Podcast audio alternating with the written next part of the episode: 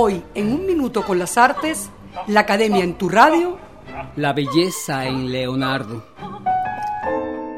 A Leonardo podemos considerarlo como el prototipo del hombre renacentista, no solo por sus cualidades artísticas o por la cantidad de inventos que se le atribuyen, sino además por la fuerza de un pensamiento que plantea desde el siglo XV los novedosos caminos que recorrerá la modernidad.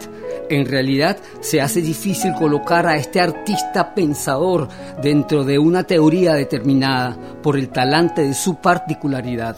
No obstante, cierto es que el esfuerzo de la mayoría de los pensadores renacentistas, de Leonardo entre ellos, fue el de restaurar la confianza de la razón en sus propias fuerzas y el intento por retomar el camino del saber antiguo respecto a la íntima relación entre la naturaleza y la humanidad comienza a entenderse que los distintos fenómenos naturales son parte de un organismo que se sustenta a sí mismo. La naturaleza sería un todo que se mantiene y se transforma gracias a las fuerzas propias que en ella actúan y no gracias a una voluntad divina. El pensamiento comienza también a entenderse como una actividad que se define a partir del mismo individuo, desde su propia función racional. Los renacentistas se esfuerzan por atrapar un sentido que abarque tanto lo interior al hombre como el mundo de las experiencias. Esto conlleva a una revisión profunda de las facultades humanas para conocer la realidad. Las preocupaciones filosóficas, científicas y artísticas del Renacimiento se centraron en las relaciones que se establecen entre la percepción y la habilidad humana para comprender los fenómenos percibidos.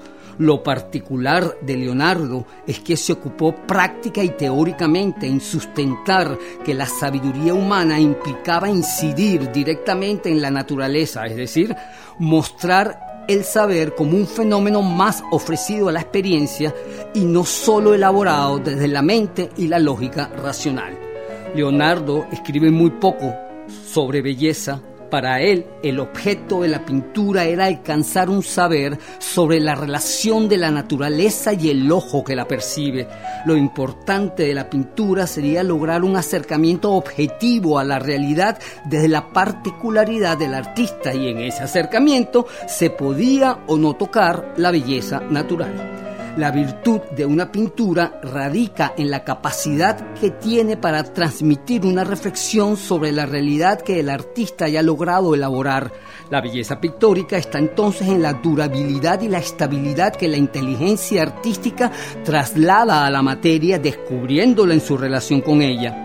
La pintura ha de entenderse como una actividad crítica y objetiva del pintor sobre la experiencia sensible del mundo que le permite ofrecer un conocimiento más exacto del orden natural y necesario de las cosas. Con este saber, el hombre puede ya intervenir y transformar su relación con la naturaleza.